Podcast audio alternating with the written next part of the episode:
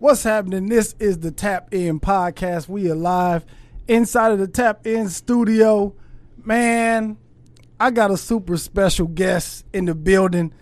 This nigga is close to my heart, you know what I'm saying? And on my last motherfucking nerves at the same damn time. My boy Rockhead Johnson in the building. What's happening, man? What's up, man? What's up? Chill, make sure you get close to the mic, man. You can pull oh, it. Your mic don't work or something? No, you can pull it close to you, but I just want to make sure people could hear you. Yeah, yeah, Can they hear me? yeah, yeah, yeah. What's happening, man? What's up, man? What's going on, man? Chilling, man. Appreciate you for tapping in, man. I mean, you know, I gotta do what I gotta do when a young fella, call, you know, call for somebody, Yeah, man. especially as one of mine for my I Can program. You know, Yeah. So let's get, let's get into that because I was um I was thinking I was um I was on the phone with my mom. She told me to tell you hi no, too. no, hold on one second. Okay. This live? No, no, no. It's not live. Oh, Why it ain't live? Now I want to have some fun.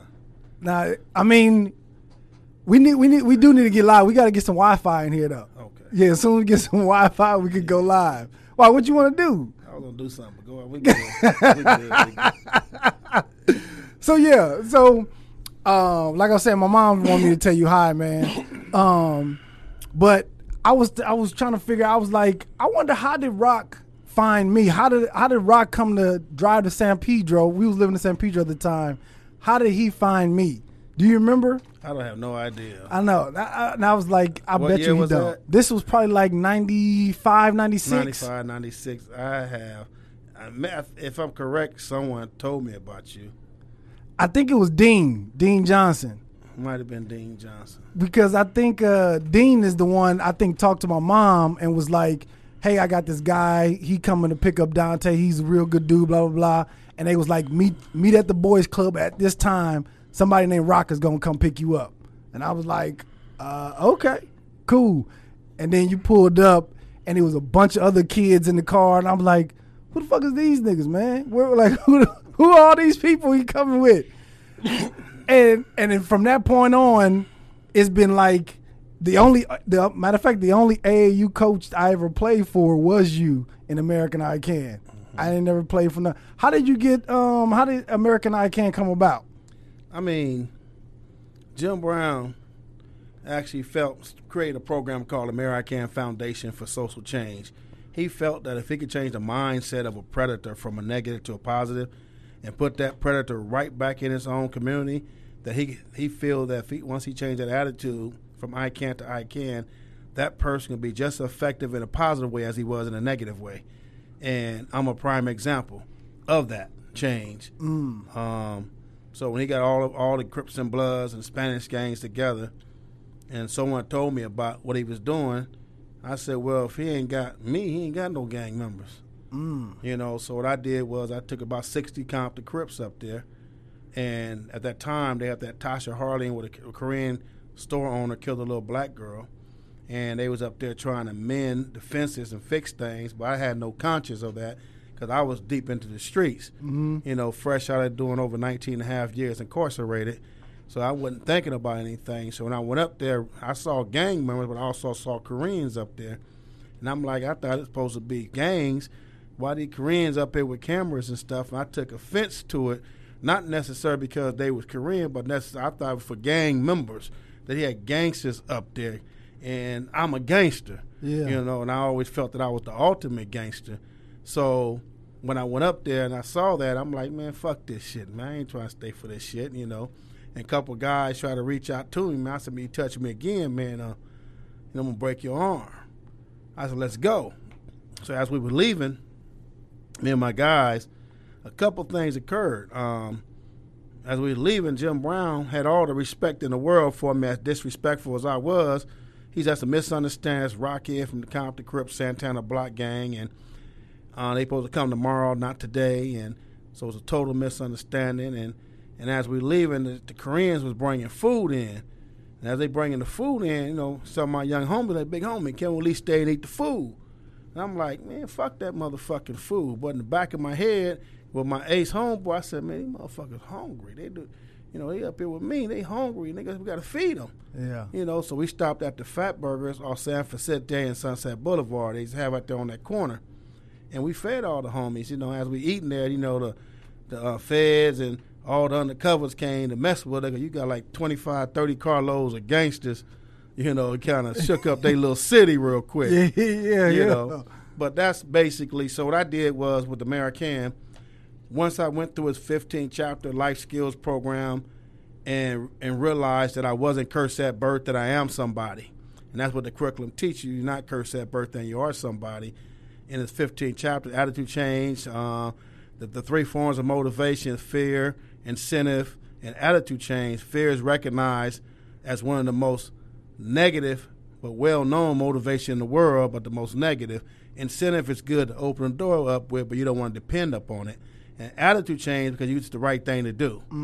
So once I went through that process and started understanding me, and I eventually took responsibility for myself, um, I took I had some kids on my block. On I was standing in West LA off Point View and and um, Pico Boulevard in West LA.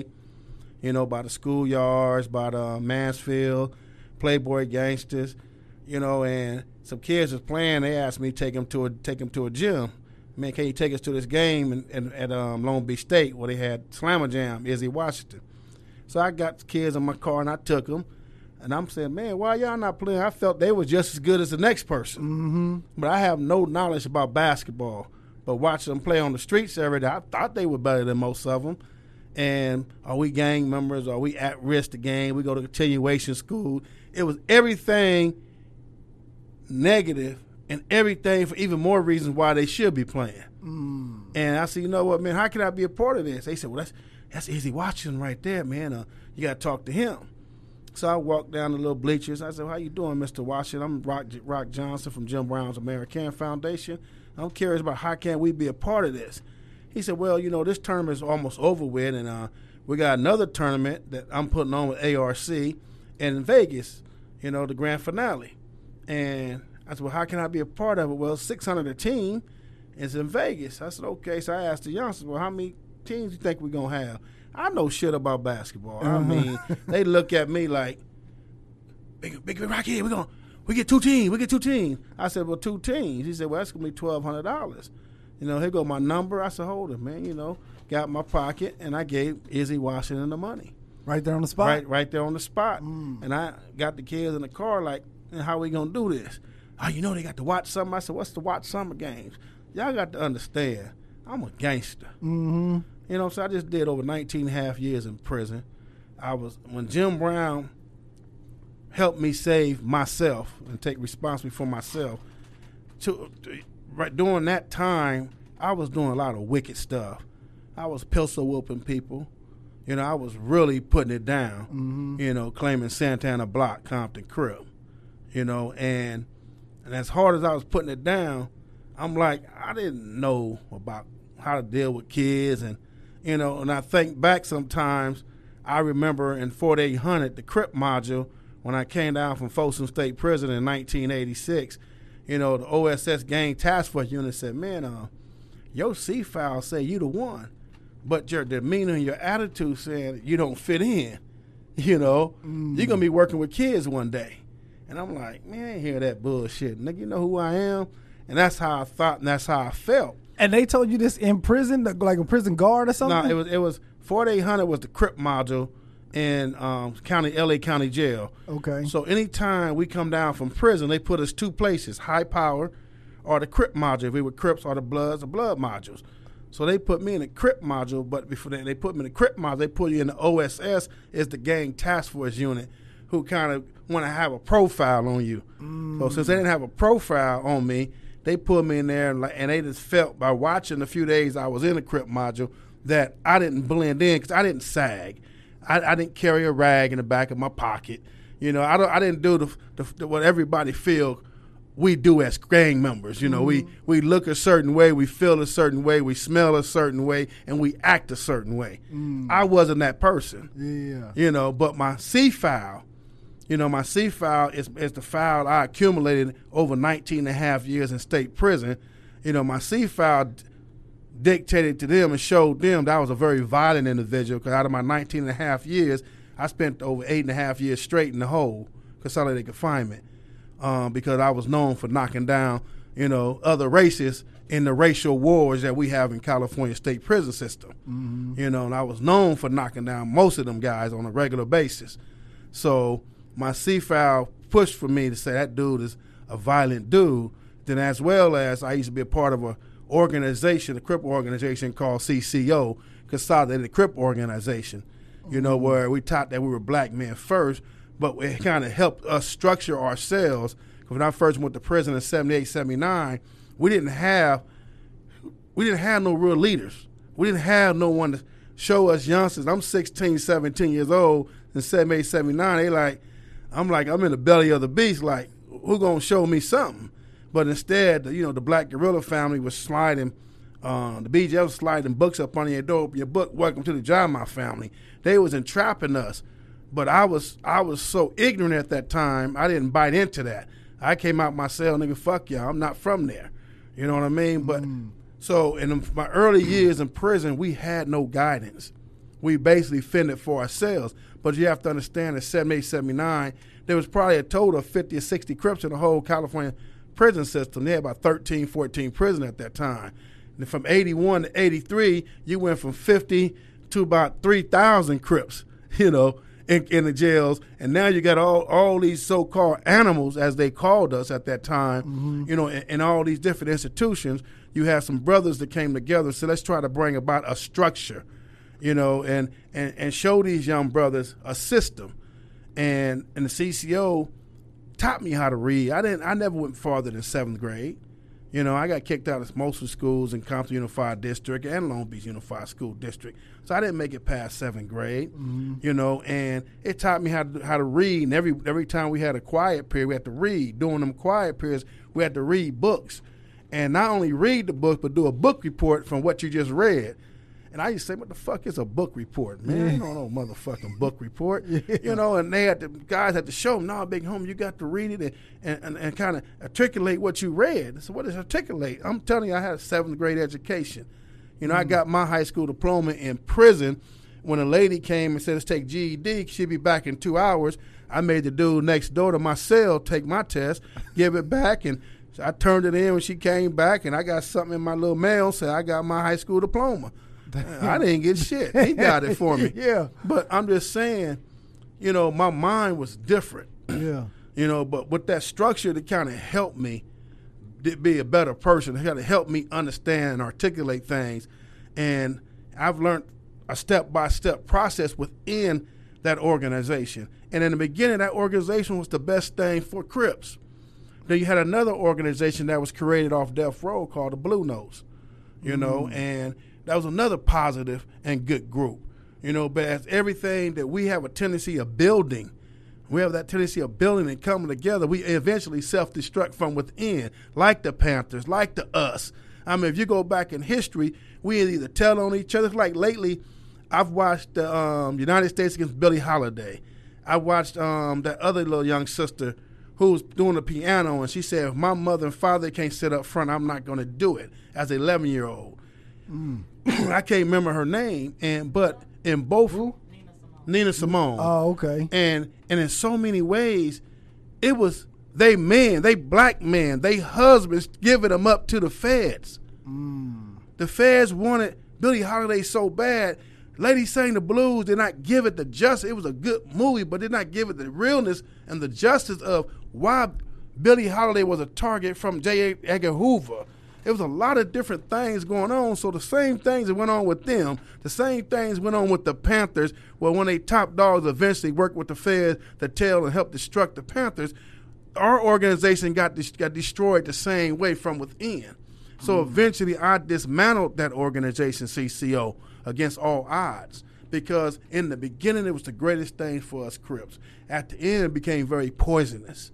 So knowing that and all that, and then you go to a county jail, you got a, a stockpile of gang members and 4,800, three to 4,000 Crips in one unit, and eight man, eight to 10 men cells, you know, and you got these tears, and you like, these are animals. Then I come through there, and the first thing they tell me, you don't fit in, but my my C file dictates I belong there. Uh-huh. You get what I'm saying? Yeah, okay. So when he said I'd be working with kids, I never thought that. I never dreamed of that. For for one, when they gave me my time, I wasn't expected to get out Mm. because I lived the life I live. I told my mother at 12 years old, I don't have a mother. Don't ever come visit me.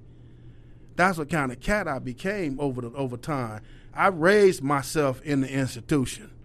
Yes, my uncles are original Compton Crips from Eastside Oaks Park businessmen, which is now Santana Block. But for the most part, I raised myself.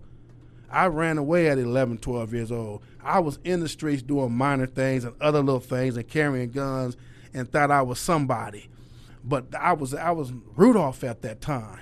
But when I went behind that wall, that juvenile system, that CYA system, and I got kicked out of all of them CYAs, Paso Robles, Nelles, and YTS, I became an animal. I became a monster. I gave myself my name, Crazy Mr. Rockhead, or what as they say, Joe Rockhead from Compton Crip. You know what I mean? I became that dude right there, and do, becoming that dude, you know, I'm like, I'm just sitting back, and I'm like, damn, this motherfucker said I'll be working with kids.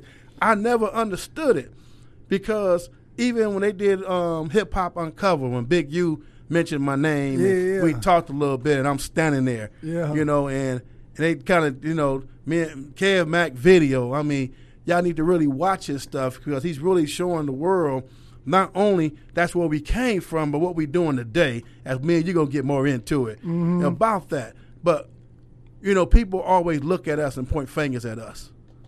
You get what I'm saying? Yeah. And but at the end of the day, man, that I've proven to others that you can change. Mm-hmm.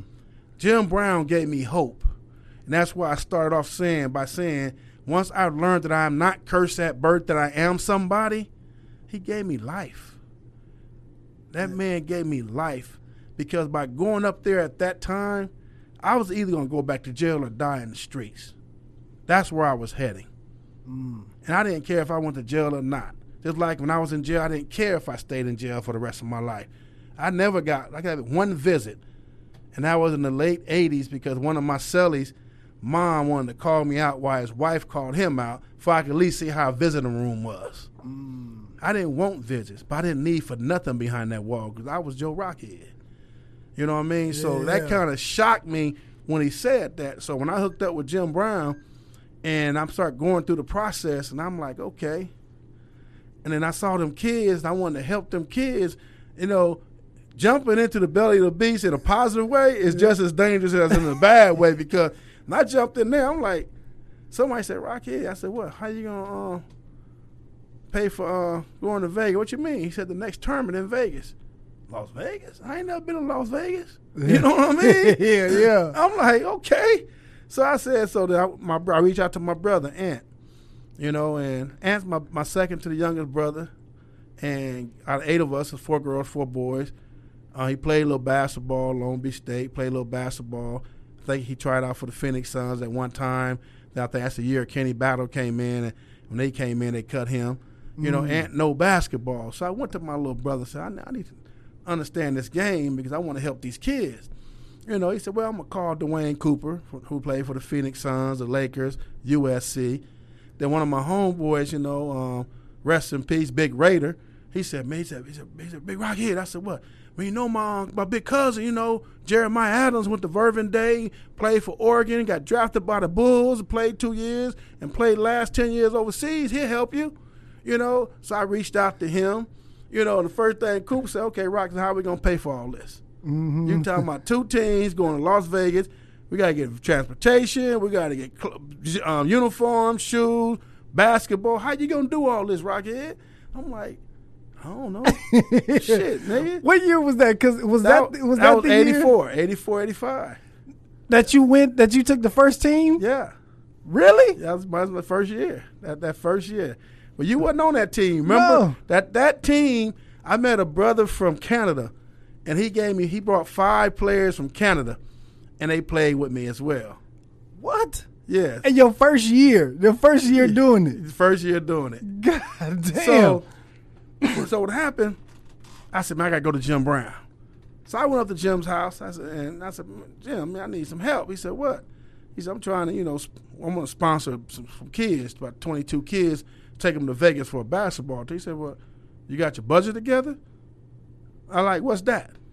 I didn't know. Mm-hmm. I mean, Jim showed me how to open up a bank account. I'm 30 something years old, didn't know how to open a bank account. Mm. You know, so he said, "Oh, you gotta give me a budget." So, you know, I said, "Hold on." I called Coop. I said, "Coop, Jim talking about a budget." He said, "Rock, you need a budget. A budget. You gotta put all your items down." And he said, "Put put me on." Put, put on speaker. I said, man, his phone ain't got no speaker. you know, he said, okay, Rock, let's meet with him again. So we ended up meeting with Jim, and Jim said, I like regular, what I what I need the money for, what I'm paying for, et cetera, et cetera, et cetera. So Coop and Jerry helped me put a budget together. After we put that budget together, it came up to about 15, 16 grand. You know, and so I sent I submitted to Jim, and Jim like, no problem, wrote me a check. Said Coop like, you know, um, no, we got to get cashier's check. I said, what's a cashier's check? I had no idea. I'm being introduced to another animal, but like I said, a positive way. But it was an animal me because I never thought I would function like this. Mm-hmm.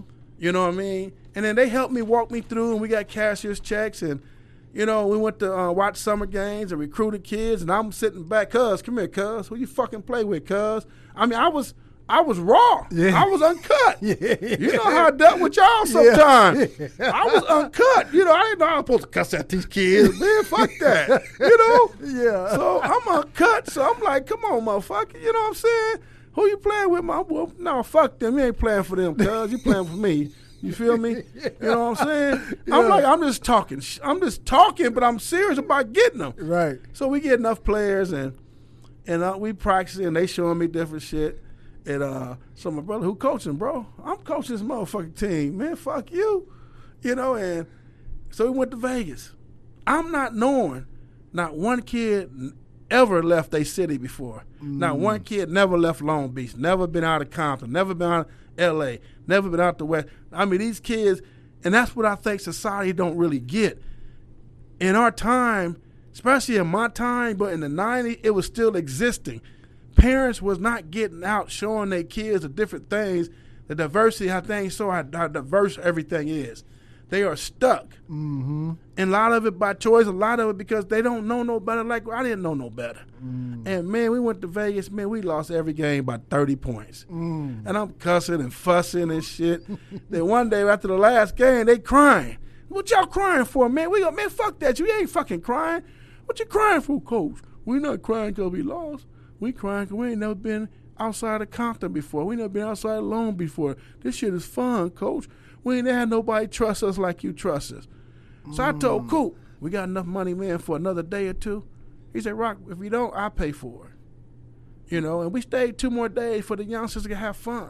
And at that time, they had a hotel next to the Circus Circuit. It was called the Westward Ho Hotel.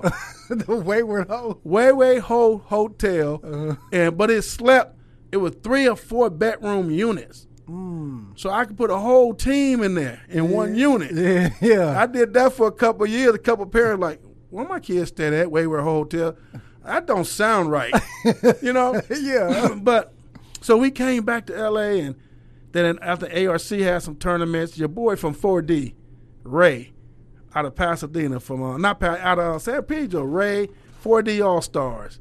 Um. His name is Ray. He had the 4D All. He gave. He used to give tournaments back then, and oh, he gave some tournaments, man. And all of a sudden, a couple of my kids come to me. Hey, coach. I said, what's happening? Man, we got to change the name. What you mean we got to change the name? Coach, they call us the I Can't All Stars. Man, fuck that, nigga. We sticking with fucking I Can't All Stars, homie. You crazy? But coach, man, it's rough. I be beating them up. I said, mm-hmm. no, quit beating them motherfuckers up. We gonna be all right, young fella. We gonna be I Can't All Star. And we became the laughing stock till all of a sudden, I think that was the year you you came aboard. All of a sudden, the I Can't team, you might beat them. They gonna make your ass play. Yeah. They gonna make you play. Yeah. Then we became from a laughing stock to one of the toughest, hardest teams to beat to a motherfucking rectable motherfucking team over all these years. yeah. And I'm telling you, and as you know, man, I can, man. We got over 200 kids in college, Division One school. Hassan Adams was one of my first ones. Mm. Hassan Adams from Westchester. He's one of my first kids. Went to um, Arizona. They got drafted in the second round to the New Jersey Nets. He's one of my first ones. And even everybody tried to take him from my experience. I had Tommy Gunn, Tommy Johnson from Crenshaw, E.J. Harris, and it's so funny with that travel ball. I learned, I learned. You think prison got politics? You think streets got politics? Man, youth basketball is the most sorriest shit in the world of how people and the things people do. Mm. I'm going to, I'm going to EBO Fresno tournament. EBO at that time, far as California, the biggest tournament ever that Mott's gave. I mean, we played against everybody. Carlos Boozer, the twins, everybody. And we going to we going we going there. We going to Fresno. I'm waiting on my I'm waiting on EJ, Tommy, and some other cat from Crenshaw to get in the van. They didn't show up, so we left. We took that three and a half hour drive. Our first game was against the Pumps. Y'all call their asses out. They know they bums. yeah. My, my, I mean, and I say that because my first game was against them. Guess who walked in with them? EJ and Tommy. EJ and Tommy them. I'm like, what the fuck y'all doing, man? So I went to the Wayne dude. I said, who the fuck you think you and my motherfucking kids, man? They parents think they fucking with me. Yeah. And I'm in their ass, and a dude named CJ Jones from out of Fresno, he grabbed me and said, OG, that's not the way. That's what these people do. These white devils take our kids from us, use them, and spit them out. Mm. And I said, man, fuck that. They gonna do me like that. I'm gonna bust them up. No, you not. How the kids gonna get home? And he held on to me. And not only held on to me, he showed me something. He for the first time I allowed someone to hold me and show me that kind of love. And not only did he do that, his son eventually started playing for me. He would send his son to my house every weekend to come down and play for me. Mm. You know, but that was my first experience. When you got parents calling me, well, my son, his son ain't with me. They didn't care if they talked to the parents or not. Then mm. I realized more and more as years moved on, youth basketball was a business to a lot of these people. It was a way of, of making means meet to a lot of these people. I mean, you have teams who's fully sponsored and still charging kids twenty three hundred dollars for six weeks or eight weeks of fucking summer basketball, mm-hmm. or telling parents, or you can start paying now in September, pay three hundred dollars a month every month, until when it come up, most of the shit will be paid. I mean, it's a really crooked business. A lot of kids been misled. A lot of kids been hurt. A lot of kids been fucked up in this journey. You know what I mean? And again, I've had great kids. I've had kids. I sent to DePaul University. I sent to Georgetown.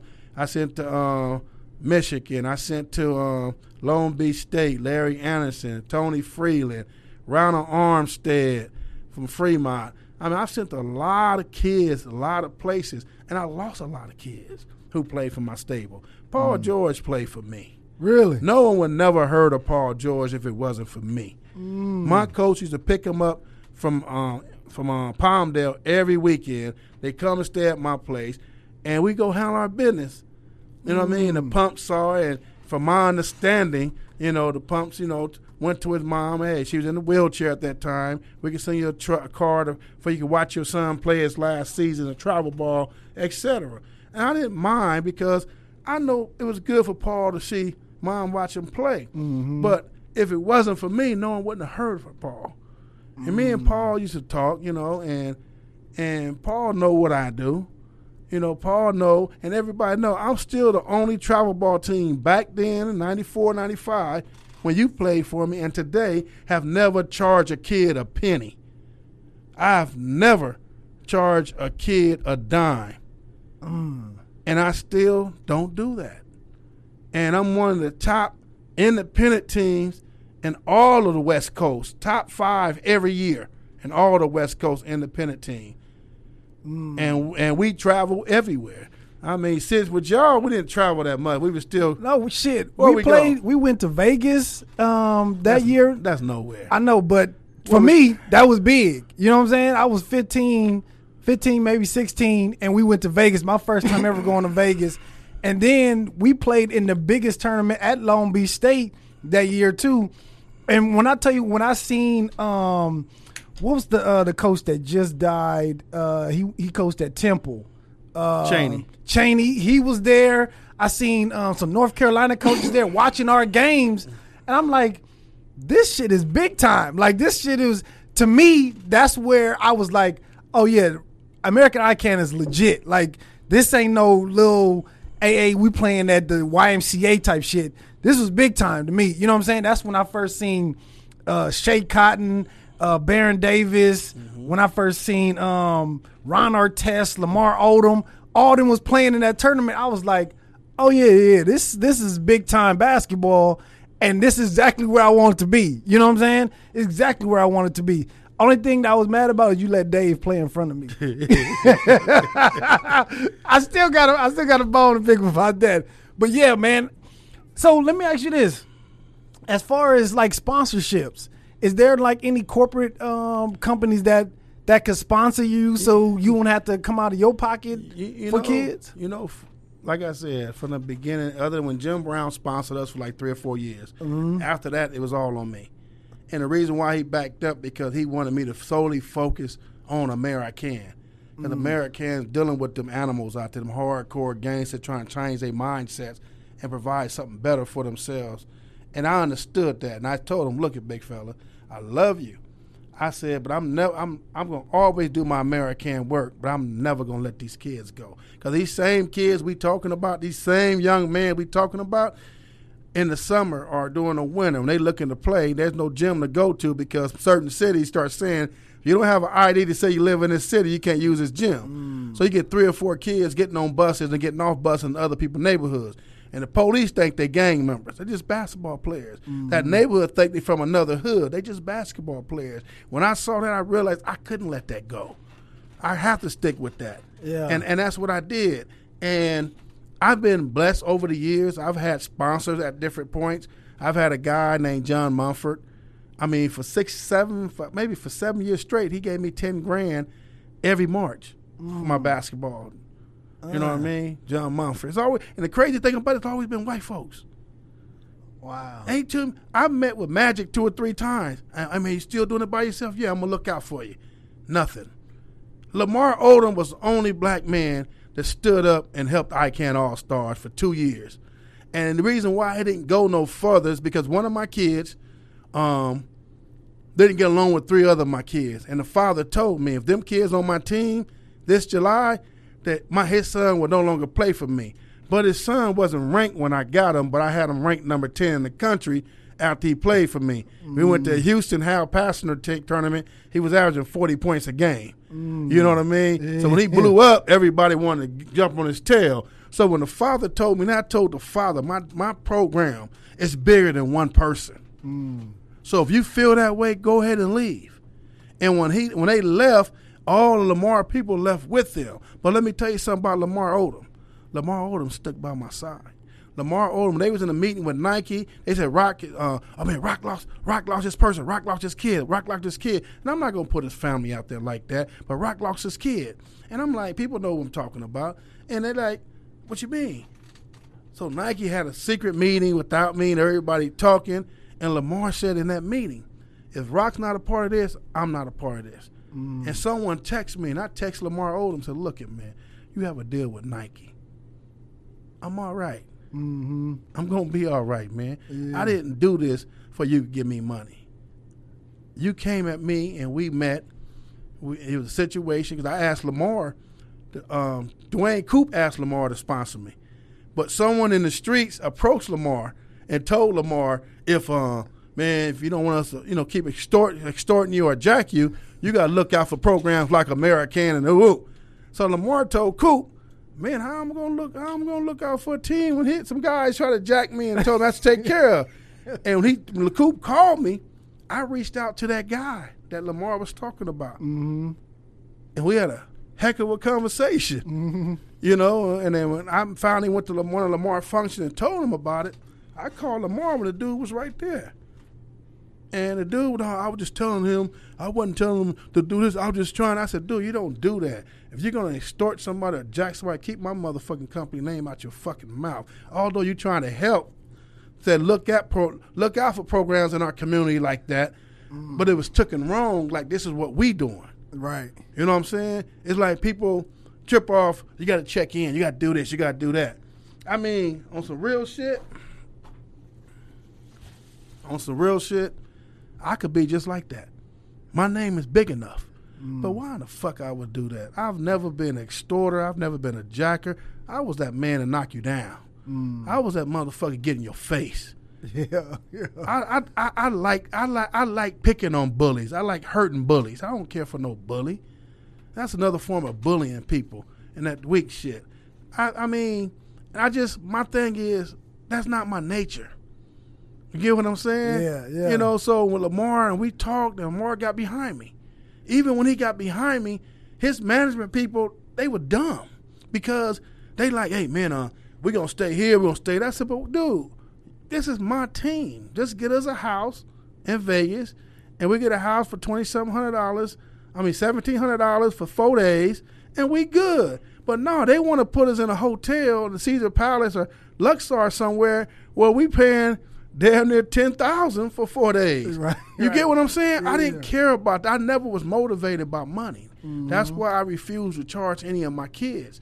So Lamar was probably the only black man that sponsored individually Duane Coop, Jeremiah Adams. I had a couple of my friends that I built relationship with over time. They would give me money here, give me money there. You know what I mean? But it's always been the white folks who sponsor who would give me ten thousand. That's one guy someone introduced me to, and great dude. His name is Mike. I can't remember his name. One day somebody introduced me. I'm in his office. I said, "Man, I'm trying to get some plane tickets. We're going to Arkansas." He said, "Right. I love your story. I'm gonna ask you one question. Can I pay with my credit card?" I said, "Man, I don't give a damn if you pay out your ass." you know what I mean? And the reason why he explained he said that because he wanted the points. Mm. Imagine he got all this money, but if he's gonna pay for 16 tickets, he get all the points. Points. you get what I'm saying? yeah, So. I said, I said I will call you tomorrow with all the names and what airline, everything. He took care of it. So it's always been about, like Jim Brown always said, it's always about special people. Mm-hmm. You know what I mean? Yeah. It's never been about anything with me but special people. People love my story. People love that I showed I can't come from one extreme into another and come right back in. As I was in the belly of the beast as a predator, I'm back in the belly of the beast as someone's very positive and trying to make a difference in our community. Um, Derrick Derrick Williams played for me. Um, Number there- number yeah, two draft pick. Yeah, he went. Uh, he went. To, did he go to Arizona? He went too? to he went to Arizona. Went to Yeah. Min- we got drafted by Minnesota, number two. Yeah. And again, another peculiar situation. I mean, the kid loved me. Um, people feel that someone else sent him to Arizona. No, they didn't. Mm. I sent him to Arizona. He was supposed to go to USC. Tim Floyd left USC, and everybody arguing. And someone said someone sold him to Memphis. someone sold him to Memphis. And one day I called him. Sean Miller called me, and we talking. And he said, "Man, what's happening with Derrick?" I said, "You know, you ain't into Derrick, Sean." He said, "Man, Derrick don't want to come here. You know, his his handler don't want him to come there." So what I did, I called um, Derrick. We talking on the phone. I said, "Man, you want to go to Arizona?" Man, they ain't calling me, right? They ain't calling me, coach. I said, "You telling me if I get somebody on the phone right now, you yeah?" I said, "Coach is on mute." I hit unmute. they talking. Yeah. I said, Derrick, for me, make it seem like it came from you. Mm. I don't want your mom to know it came from me. I don't want your handler to come because they may be in total denial because I'm the one who laid this in your hands. Yeah, And I told him I got off the phone, took no credit. And I'm watching everybody else take credit for yeah. But Derrick Williams was mine. That's one of my kids. That's crazy. You know, and, and his handler was one of my coaches. You know, but when, when that stuff with the- um, Lamar Odom broke away, Lamar Odom still gave me ten grand that year. Mm. You know that uh, he took fifteen grand and went to Lam- went to Lamar's t- team Odom and took Derrick with him. Mm. You know his handler, but. When they wasn't playing, Derrick with they, when they was playing with them. Derrick was averaging 15 points a game. When they was playing with me, he was averaging almost 30 a game. so when the kids saw that, when his handler saw that, told his mom, "Don't let him play with them no more." You know, he, coaches ain't don't like him playing for two different teams. You know what the people be using lies and excuses and stuff. Yeah. So they took, so they, they tricked him and got him out of that. But I still got him in a good situation. You know what I mean? That's my that's my kid. Paul George is a beautiful person. You know, I, I talked to him a few times about sponsorship. He got his own program going, but at the same time, um, he know where I came from. Yeah. He know what I do. You know what I mean? And then you have um, who else I had? Ronnie Aguilar from out of Southgate. Big. He played for the Lakers briefly. I went to Colorado, got in trouble, ended up going to Cal State Dominguez Hill. Um, I had Tony Freeland out of Fremont. I mean, his great story. He's he's knocking people out, you know, on the basketball court. Someone told me about him. I went, you know, I said, "What's happening, Tony?" You know, he's fighting. Um, he almost knocked out Jeremy Ty, Jeremy Tyler from San Diego. Yeah, You know what I mean? I mean, this dude was this dude had a had an attitude and demeanor because he was mentally and physically tough, and he felt that people looked down on him because he's from the hood, he's from the bottoms, Mm. and he's six foot seven, six eight, and I got him, you know, and he played for me, and I got him to Paul University, even when he went to the. This is how fucked up the system is. Imagine you're graduating from Fremont High School and you're going to DePaul University. The head coach of DePaul University is standing right there at your graduation, and the first thing your principal say, "I don't know why you want him. All they gonna do is smoke weed and knock people out." See, that's And scandalous. You get what? When I jumped, and I jumped, and the coach grabbed my shoulder, I got this, Rock. I got this. But imagine, even after all the things this kid fought through and his family went through, he has a great opportunity to get out the fucking hood, and you got a fucking high school principal tell this to a, a college coach. yeah. This this what goes on with all our kids. We just don't hear these stories. Yeah. We don't see these stories. Ronald Armstead, Fremont High School, was sleeping in the car. Someone said, "Coach, me know Ronald." I said, "Yeah, I like his game. He ain't gonna show up." I said, "Why? He's sleeping in his car. His in his grandma's car." I drove by one in the morning the car. Man, get in my car. He dude ended up going to LMU. Got him in LMU. Played his first year. Second year, they got more better players than him. Well, we don't know. We don't keep him. We'll keep him in a partial for his academics. Mm-hmm. Then a year later, oh, we need you, Ronald. Can you come back? You know what I mean? Everybody got hurt. Ronald came back. He got his degree. Then he got another degree. Then he got another degree. Mm. You know, he's a head counselor. He's a psychiatrist. He he all kind of stuff. Yeah. And I asked Ronald one day to come. Hey man, I'm gonna do the interview. They doing a little thing on me. When I just come, he come. He come to L.A. Jordan, and his convertible BMW, arm kicked back, six foot six, got a scarf around his neck like he white all of a sudden, you know, and pull up music blind. I said, you know where you at? Well, I knew I was coming to you, big homie. I'm good. you know what I'm saying? Yeah. Um, Big 50, Grape Street Watts. Um, Big 50, Tyrone Riley was a six eight monster. Um, star baseball player, star basketball player, um, star quarterback. Mm. You know, parents died, got killed. Grandma raised and had a baby at 15. First met him, fuck you want, cuz, Grape Street Watts. And I looked up to him, you sure? He looked over my shoulder, saw his homeboy, big homeboys laughing. They said they came and said, Rock, save our homeboy. Mm. You know what I'm saying? I said, man, I can't. You, your grades are too messed up to get you straight to college, but I'm gonna send you to the right junior college, and from there you're going to university. End up going to San Francisco State. Um, graduated with his degree. Went overseas five, six years. Called me one day, hey, Rockhead, what's I said, what's up, man? I want to do for my hood what you did for me. I said, what's that? I want to run my own program. Now he he been the head coach of L.A. Jordan for the last seven years. Really? You know what I mean? That's what I do, man. Yeah. I try to take the badness out of all these kids that people don't give a damn about. That all people want to do is use their skills, their height, their talent for their own benefit, and they dump them. How many kids? You got typically nine to fourteen kids per team, correct? Mm-hmm. One or two kids may go to college. What happened to the rest?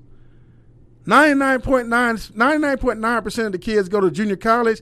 Only one that 1% normally make it because they, they're a highly ranked kid. They got mo- they motivated by being taken care of. Uh, they got somebody that got their back. You get what I'm saying? Yeah, but the rest eventually drop out. Yeah. Like, look at all these shoe company teams. How many kids for them shoe company teams literally go to college, and how many um, players on that team that helped them go to college? What happened to the rest of them? You only have 355, 45 teams, university division ones. Mm-hmm. So at the average of two scholarships per team to five scholarships per team, look at 995 scholarships a year Yeah. before the transfer rule came in five years ago, you know, you was doing okay. But out of 900 something scholarships, you got 20,000 seniors fighting for 900 scholarships. Damn. And let me tell you something about them I Can All Stars. Mm-hmm. We was we, for four years straight. We averaged ten kids a year to college against all odds, non-ranked kids. Mm. One of my greatest experience. I had some great experience over the years with y'all. because y'all played y'all ass off. Yeah. And it was an example when Bob Gibbons. Bob Gibbons is one of the gurus of all basketball. When Bob Gibbons invited you to his tournament, you had to have at least two ranked kids on your team. You had to have, you had to be that that team. Because he only invited, I think, was thirty two teams, and so and so many from each state. Yeah. And man, one day we played bas- we played basketball against the Michigan Mustangs, and we played and we played and we played. And after we were done, we lost by one point. This little chunky little white cat walked across the court. Excuse me, coach. Um, I've never seen a team play as hard as your team played for their coach. I never seen a coach coach as hard as you coach for your team. Are you interested in coming to my Bob Gibbons tournament? And I looked, and my boy, my coach, elbowed me. Yeah, yeah, we going, we going. and in going, he had to knock a team in California out of it. Mm. I think that year was Belmont Shores. Dang. Dino. They were hot. He don't have no ranked kids. He don't have no ranked kids. That's what they were screaming. You- Rather than be happy for me, they was hating on me. yeah. And for two years straight, I went to Bob Gibbons. I raised the money for. I raised. I was hunting that money, you know, mm. and I got it. And we ended up going. That was another great experience for kids. Never thought they'd be going to Georgia to play in Bob Gibbons. Sonny Vaccaro, he ran one of the biggest tournaments in the world. He worked for Nike first, him and George Raveling, Yeah, big boy. Yeah, then yeah. he turned Adidas around. He turned um, Reebok around where Re- Adidas had to buy Reebok. Yeah. yeah. You know what I'm saying? He's a guru. Yeah. Sonny Vaccaro. He said, Rockhead. He said, man, look, I want to help you. You don't have the talent where I, can, you know, sponsor you, Mm-hmm. but you ain't never got paid for my my no entry fees, and I make sure y'all got shoes. Mm. And that was good. And he became a friend. Yeah. Then one day he got the ABCD camp. You know, that was before all these Nike and all these other Yeah, counts. yeah, yeah. And the ABCD camp was the mom, mom of all mamas Yeah, well. and all of a sudden, I'm at the ABCD camp. He like, what you doing here? You working? I said, no, sonny. I said, one of my kids in here. Huh? Okay. yeah. Came back the following year. Another one, huh? I said, yeah. And people like, oh, what the fuck this dude doing differently? Yeah, yeah. You know what I mean? And it wasn't. I did everything I did the same. It's just that I grew up. I learned basketball. I learned to coach rather than cuss and fuss. I still digging my kids' ass. I still push them and bring shit out of them they never have, but I don't cuss as much to get it from them. I just get it. Yeah. I bring coaches in who understand X and O's. I have guys come in there, man, that damn Rockhead finally coaching. He ain't just screaming no more. You know what I will say though? You you prepared me for Crenshaw to go to Crenshaw to play basketball for Crenshaw. You you prepared me because it was like at the time I don't think we I think our biggest player was Osa on our team. Hmm. Osa's like six five six six, and we playing against six eight six nine, and it was like you was like, I don't give a fuck about how big these niggas is. Punch them in their goddamn throat. You know what I mean? Go at them.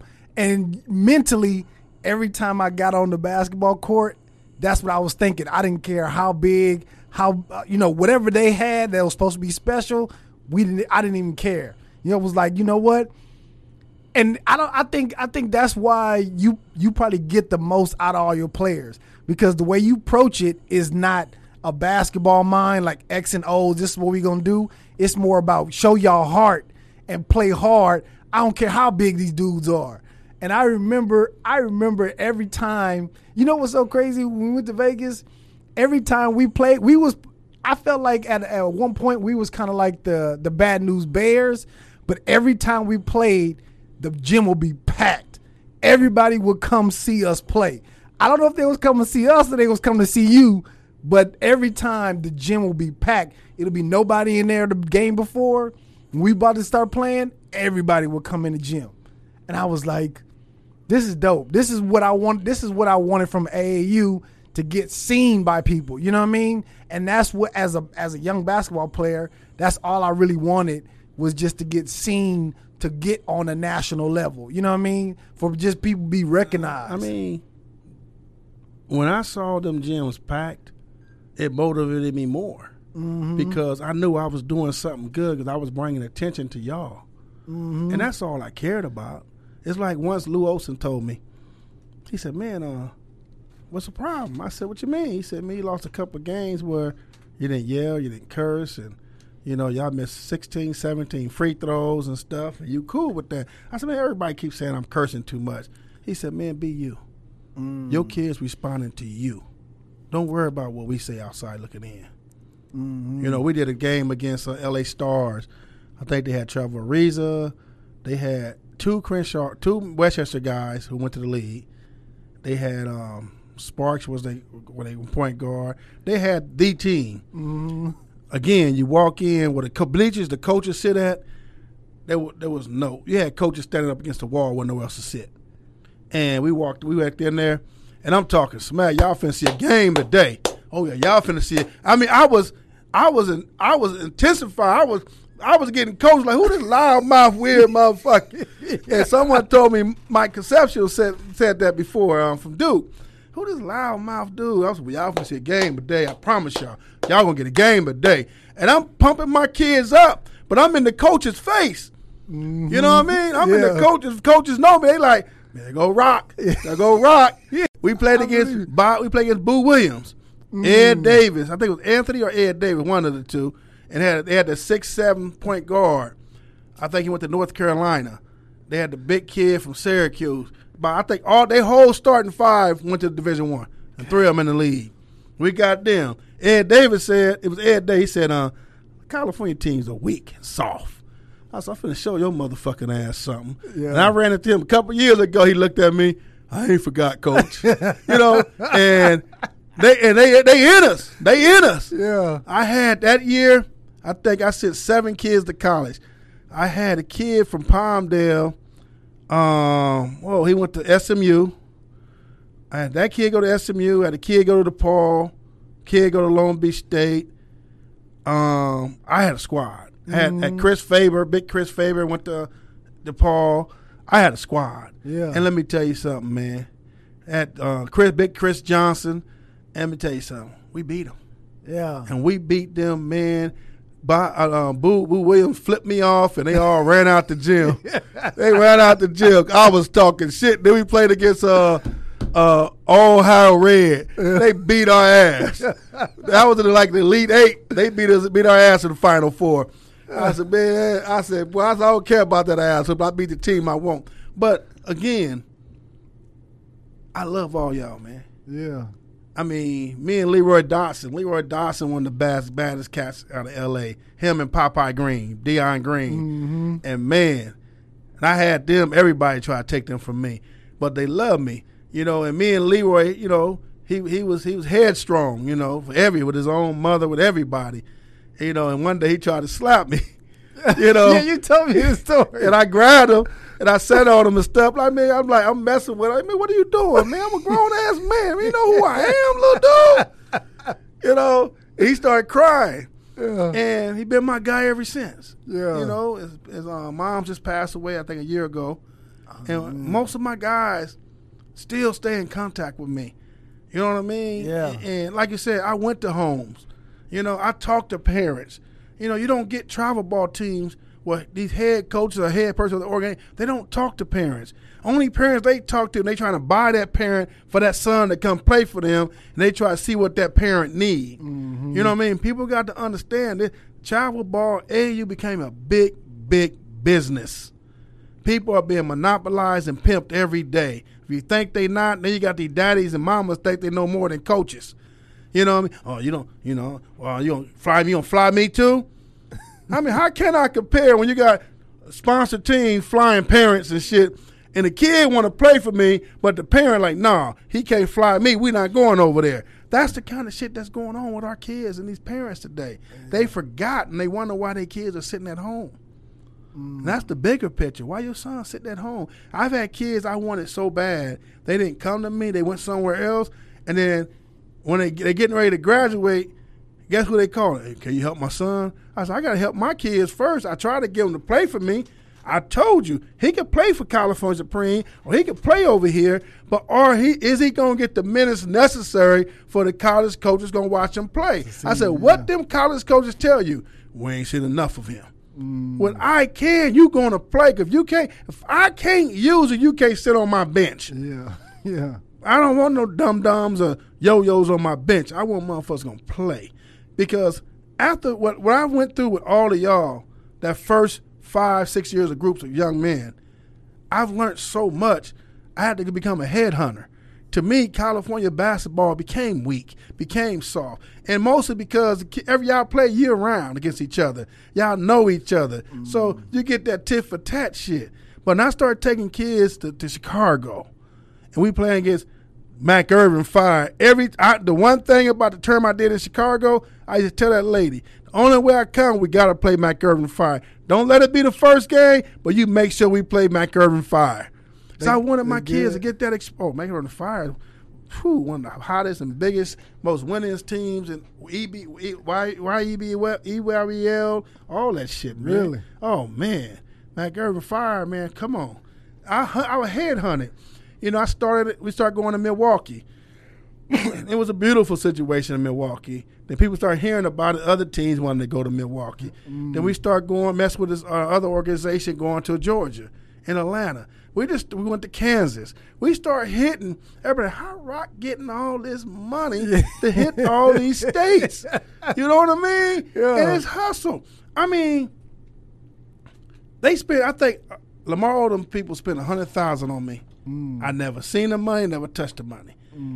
They use his credit card for everything. And I tell people, I was amazed because the same shit I did with them, I could have did for twenty five thousand. Mm. It don't cost that much. Yeah. You know what I'm saying? Yeah. But people put all this extra budget in because they pay their bills. Some some organization directors don't even don't even work because that money pay their bills. Yeah. You know what I mean? Which is sad because why would you take from these these parents who don't have any, and you and you, and you sold to them they could deliver you. Mm. You know what I mean? You could mm-hmm. deliver your son to college, so I'm gonna get my last for my baby. Then your baby don't go. Yeah. Yeah. I mean, it's a hard animal. Now you got these transfer rules. Man, four years ago, I told you, you got 900 something scholarship for 20,000 high school kids. Nine years ago, you had 600 something co- transfer from college to college, from D1 to D1. So that takes away. Then you have the, the junior college kids. That takes away that 900. You, then a year after that, you had 800 transfer, 900 transfer. Last year, they said you had 2,100 transfers. Dang. This year, everybody get their year back. But the kids who don't who don't want to go back to their same school because of the pandemic, they gonna look for another college to go to. So how many kids this year is gonna really get scholarship offers? Not that many, if any. Yeah. If you're not ranked, you're not top hundred. It's harder and harder for these young people to get scholarships. Let me ask you this: What about have you looked at um sending some of the kids to like HBCUs, like black colleges? Man, I've been reaching out to some of them schools for the last four years. Mm-hmm. I had three of my kids went to um, Texas A&M. Okay. Not not Texas A, not Texas A&M. and North Carolina A&T. Oh, okay. North Carolina A&T. Um, I reached. I had one kid go to Alabama A&T. Um, last few years, I reached out to a few of them. It's always an issue. Oh, Rock, we talk about it. Rock, I said, come and see them. They they looking to recruit them big boys rather than recruit these hard work. The one thing, the reputation I got, you mentioned earlier. Coaches started saying, if you could play for Rock Johnson, you could play for us. Mm-hmm. Period. I had Richard Chaney from Verb, one of the probably one of the purest shooters I've had, and his mom and them took him off my team after a year with me. They said I was too tough, too violent, too vocal. He went to Rick Majerus. He transferred. He Really? he couldn't take it. He said, Rockhead, can I come and talk to your kids? Hey man, I thought Rock was too hard. I thought Rock was too tough. He said, them coaches getting paid to win, man. He said, man, Rick Majerus made me quit because I couldn't take it. Mm. I couldn't take it. And so college coaches said, if you could play for Rock Johnson, you could play for us. Yeah. So we see what he do. yeah. And and and my thing is my passion for these kids, man, these Mhm. young people. I know I was an asshole. I know I was a fuck up in my life. I know I was a very dangerous person. I was a predator in my own community. You know what I mean? So how can I prevent these young people from following my footstep in the wrong way? Basketball, y'all gave me the opportunity to excel in something I had no knowledge about to help more and more young people have a oppor- window of opportunity. And most of my kids not going to make it as a basketball player. It's really Mhm. about getting them degrees. It's really about changing uh, uh, that that that tenth of a thought of wanting to be a gang member to I could play basketball and go to a university. Yeah, yeah. You get what I'm saying? Yeah. It's just changing that mindset. And I felt in love with that. You know how, man, I, I sit back, man, I'm like, damn. You know, and I see kids going to college. Dave Telep was one of the biggest ESPN sports writers for youth basketball for years. Now he works for an NBA team. And Dave Telep, every year, he would announce on all social media who who got recruited, who who going to what college, who going this. And I called him one day, man. God damn, I know I'm a little really, really, really, really, dude type of basketball program, but shit, I got five kids going to college. He said, "Rock for real?" He said, "Rockhead did it again. Three more going to university college. Rockhead did it every year. Rockhead did it again against Mm. anything. He didn't have to do that. yeah. Again, it's been special people. What Bob Gibbons did, what Sonny Vaccaro did, what Dave Telep did, what people who really believed in me and believed in my story. And that's really how I survived. Mm. You know, I have a 501c3. Mhm. I have a, uh, you get tax exempt, tax write off. I know guys who came through my system that made it in the lead and doing pretty well off. I know they got their own programs, but we all still need tax write offs every year. Yeah. You know what I mean? And I have that for them.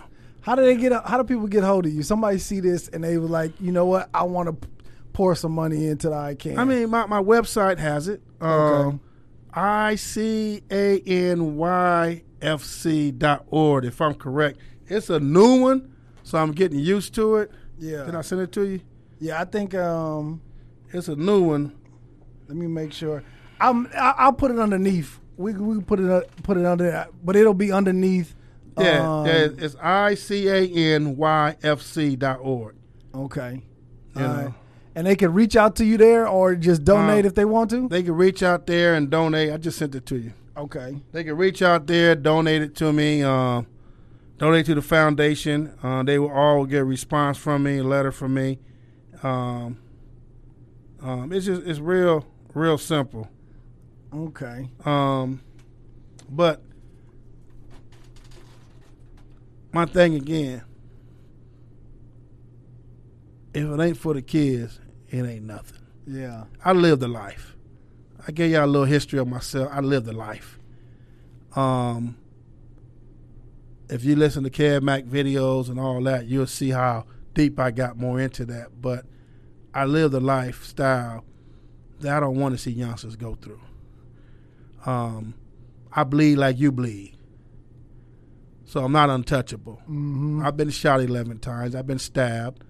Um, but I'm here for a reason. You know, Mhm. my oldest daughter, the lifestyle I lived all my life, got her head blown off in 1998. Damn. I'm still here, Damn. you know, and I just want to see things better for our communities. I want to see in this basketball world that every kid I could touch have that real opportunity, you know, and continue to see the world and see things differently. And like one of the reasons why I wanted to travel, not just for to compete, I wanted to show them that Chicago streets are no different from L.A. streets. Milwaukee streets no different from L.A. streets. Atlanta, Kansas, and we start traveling. The more we travel, the more that these kids like, damn, coach. You know what I mean? He looked just Mhm. like me. Yeah.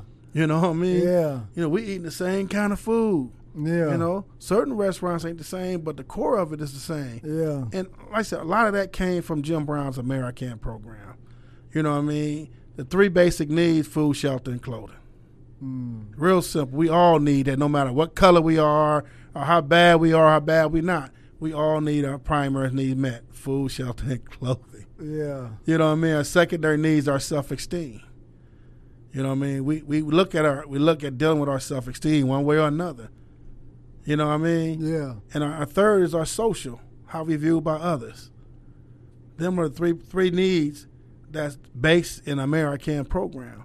So imagine going through that ongoing, being trained in this 15 chapter life skills program, what it really made me become the person I am today. Mm. You know, when you deal with the three basic needs, you know what I mean, primary, secondary, and social. Primary is food, shelter, and clothing. You deal with three forms of mo- three forms of motivation: fear, incentive, and attitude change.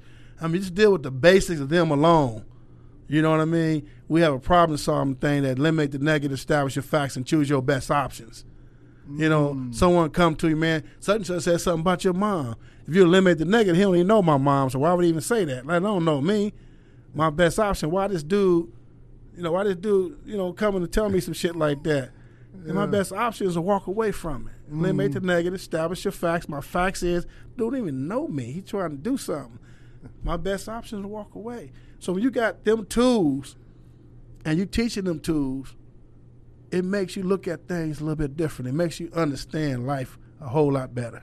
Yeah. And them the things I practice with Jim Brown's American every day that I live. You know, even with my only son, you know, Rock. You know, little Rock, as as all y'all know him as. Mm-hmm. Little Rock, the big old shorts to his knees since he was three years old. Yeah. You know, yeah. and and him, you know, we, we have our moments, but he eventually had to go to junior college, went to an NAI school, graduated with his degree. Um, he have his struggles still mm-hmm. because he's trying to balance himself.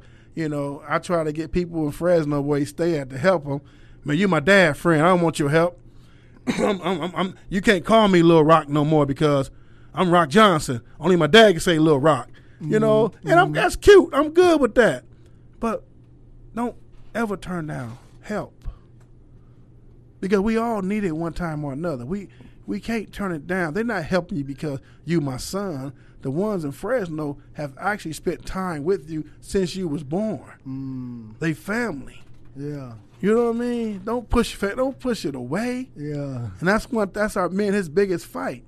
And again, like I said, most of my players man, like Tony Freely, he, he had he had his um, birthday. He got he had a little girl a few years, three years ago, and he called me. And he tell everybody this in, in, in, at, at family gatherings, and everybody be looking at him crazy. But he called me, said, "Hey, Rock, Coach Rock, I said, what? Man, uh, my girl pregnant." I said, "Okay, I'm gonna, I think I'm gonna make her get an abortion." I said, "Why?" Man, fuck that. I'm just gonna get an abortion. Can I ask you a question? He said, "What?" You got other girlfriends, yeah? Uh huh. Are they anything near her or what she is or what she about? No.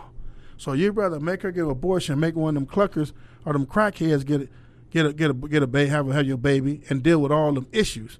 When you got a woman who loves you, care about you, don't need for nothing, and got both her parents in her fucking life. Mm. I said, you do the math.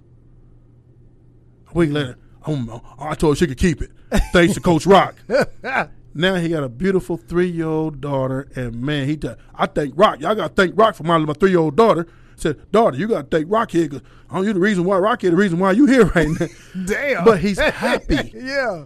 He's happy now. I want to have a boy now. You know. Yeah. But he's happy. Yeah. The choices we make, we live with for the rest of our lives, good, bad, or indifferent. The choices we make, we live with for the rest of our lives. So we got to be more mindful about the choices. Yeah. I mean, look at this situation. I'm I'm here in Dallas. You know, my former player. You know, I got a lot of players with a whole lot of money. You know, but my former player, yeah, who ain't got much, yeah, flew me out here first class, put me in a beautiful hotel, yeah, and, and treated me, you know, like a like a man. But that's that's that's a testament to you, Rock. Like, like other people um, that we had on the show, I, like I don't think I would have done all this for you. I mean, for them, you know what I mean? It's a testament to you what you meant to me at that time, especially my pops not being around. You know what I mean? And and what you was able to do for me because at the time we we lived in San we lived in L.A. on the east side, right? Um, and then we moved to San Pedro, but when you when you took me back to L.A. because I was a little older. I I, uh, I, grew up on the east side. We moved to San Pedro when I was like in sixth grade, and we stayed out for four or five years. But I always wanted to get back to L.A. And after it took me years to even realize what all happened. where you went. I remember us going to Jordan Down Projects. I remember us going uh, all the way to fucking Fontana. I remember us driving every fucking where before we went to a game.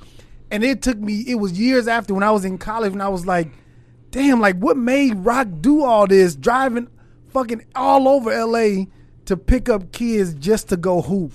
And that was that was it. All we did was go hoop and fucking clown around and have a fucking good ass time. And I was like, at that time in my life, that shit meant like the world to me. You know what I'm saying? And then that's what I want to ask you, because I know back then, um, it was other gangbangers that was, or at least I thought they was, that was helping you run your program. Do you still do that today um, with other gangbangers, or do you have like a straight basketball staff? You know what happened was, a lot of guys from the streets were loving what I was doing, Mm. and at different points of their life, they were straight at one point. They played basketball, they hooped, and they saw what I was doing. They wanted to help. They want to show they can help. A lot of them guys helping me financially wise. A lot of guys was helping me drive kids around, and that was a time with y'all. It's it's it's basically the same now. A lot of parents really wasn't involved. A lot of parents had to either work or they didn't care one way or another. And you want my son, you got to pick him up. So that's why I was going to Fontana. That's why I was going to uh, to the Valley. That's why I mean, I mean, I put so many miles on my cars over time. yeah. And I'm picking up, then I'm paying five or six or seven pick cats every week. Yeah. And but I, I needed to be there for y'all. See, what y'all don't understand, y'all really helped me. that gave me Mm, everything that I missed.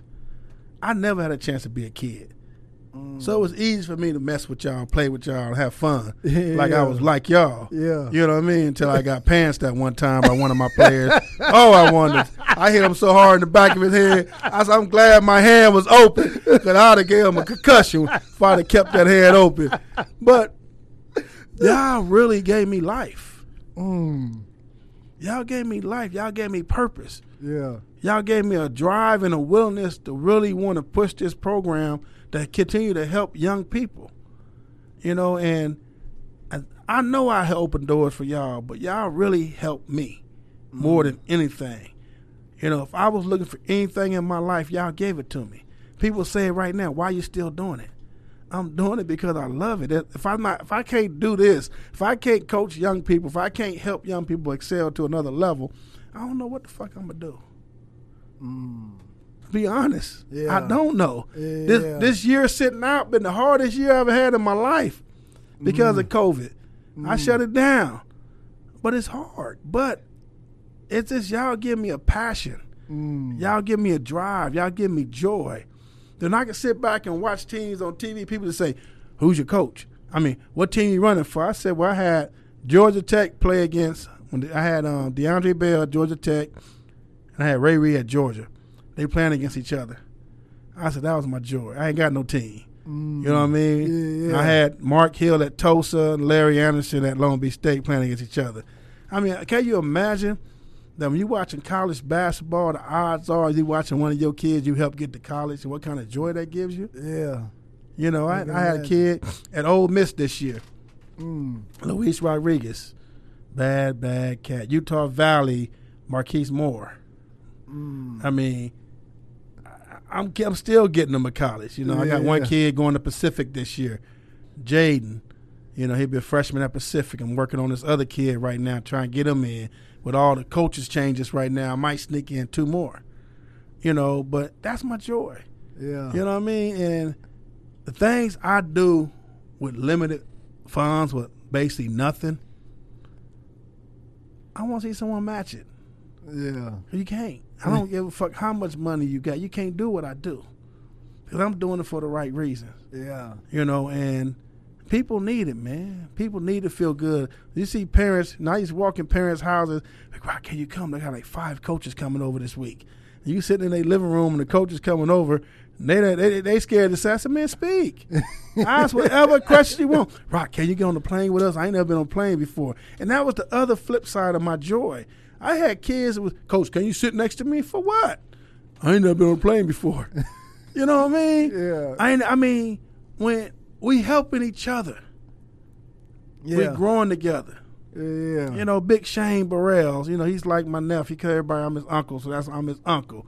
Big old bully, man. Big old six foot eight, three hundred and fifty pound beast. Yeah, he, he went to Alabama, I think Alabama A and T or Alabama A and M or something like that. And big old bully, him and his brother fighting in the living room one day, and the mom tried to get between them, and she fall. They call me. I gotta deal with that big old boy, man. So, when I come around, he's so humble. He's like a little cat. Yeah. You know. I said, so why you being tough to your mama and your brother when I ain't around? When I come around, you like a little cat, dude. Yeah. Come on, coach. Come on, coach. You know I love you. You know I love you, coach. But you gotta love your mama more than you love me. yeah. You know it, that gives me joy. You know, when I see Big Fifty working out and his kids working out, and he, his two sons finna start playing for me. Uh, Dion Marcus, one of my one of my former players. You know, his son is in tenth grade. He finna play for my I Can team. You know, now I got my former players who have kids going to high school. Kevin Lewis, his son finna come play for me. You know, it just it gives you joy. Yeah. You know what I mean? It just gives you joy that these these cats, you know, that you once helped, now they have kids and they trust you enough to be around their kids. Mm. You know, and, and that's the joy, man. When when a parent, when your mother opened up her, her, her door and looked me in my eyes and we had a conversation and she allowed you to get in that van with me, not knowing nothing about me at that time. Yeah. You know what I'm saying? yeah, yeah. You know, so it's chances parents took that I can only truly appreciate because sometimes we have to take certain kind of chances to excel and to succeed and help our young people, you know, make better decisions in life. And that's what it's always been about with me. Yeah. You know, I've never, um, I said I've never tried to extort nothing, take nothing from nobody. I mean, if you know what I do, I shouldn't have to ask. You know, people. A lot of people in California know what I do. Mm-hmm. Everybody know I do, do in coming in, coming out. You know, and you know, um, with Russell Westbrook's team, um, uh, Reggie Morris. Last year, you know, he gave me a gang of shoes. Two years, ago, he gave me a gang of shoes. People reach out in their own way. You know what I mean? We've Yeah, all. I can have always been blessed in its own way, Yeah. and that's just out of respect and uh, and out of you know some good shit. You know when you grow up with people, go around people, and they see what you do for all the right reasons. Yeah. One day I we, we were struggling and we didn't have enough money to get back home, and you know I made a couple calls, and and so people really, I was shocked came through for me. Someone Yeah. called someone else and. Man, why you didn't call me Rock Man? I didn't think you liked me, dude. No, man, fuck that. I got you. Yeah. You know, then you have all these fine tune machine teams with all the money in the world, kids stranded at the airport because y'all ran out of money, but y'all budget over a hundred thousand. How you run out? Because y'all spend that money. How, why kids in? A, I had two kids leave me, play for this big big time team. They dad me. We fucked. That's why we stuck at the airport. How you stuck at the airport? That team got all that money. Yeah, they flew almost every parent on the team with them too. you, you can't you can't function that way. Yeah. You know what I mean? And I got to tell parents, man, trust me with yours. We're gonna be all right. But if I but if I gotta add include you, I don't want them Mm. because that's not it's not about you. Yeah. Let it be about your son. Once your son get to college, I'm sure you get it worked out to get out there and see your son as much as possible. Yeah. But let me do what I do best. Uh, Is there a there a specific um because while you talking, I don't know why I keep thinking Under Armour. Like I keep thinking Under Armour. I don't know why. Brandon Jennings is another guy who's they didn't sponsor me, but he made sure I had Under Armour before for for a couple years. So how do you get it where you just every I mean, see, but you understand shoe companies. so they w- You they got, want you got to understand shoe companies. Under Armour got their own lead.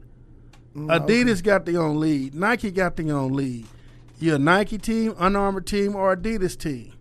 That's all they care about. Who really deal with grassroots?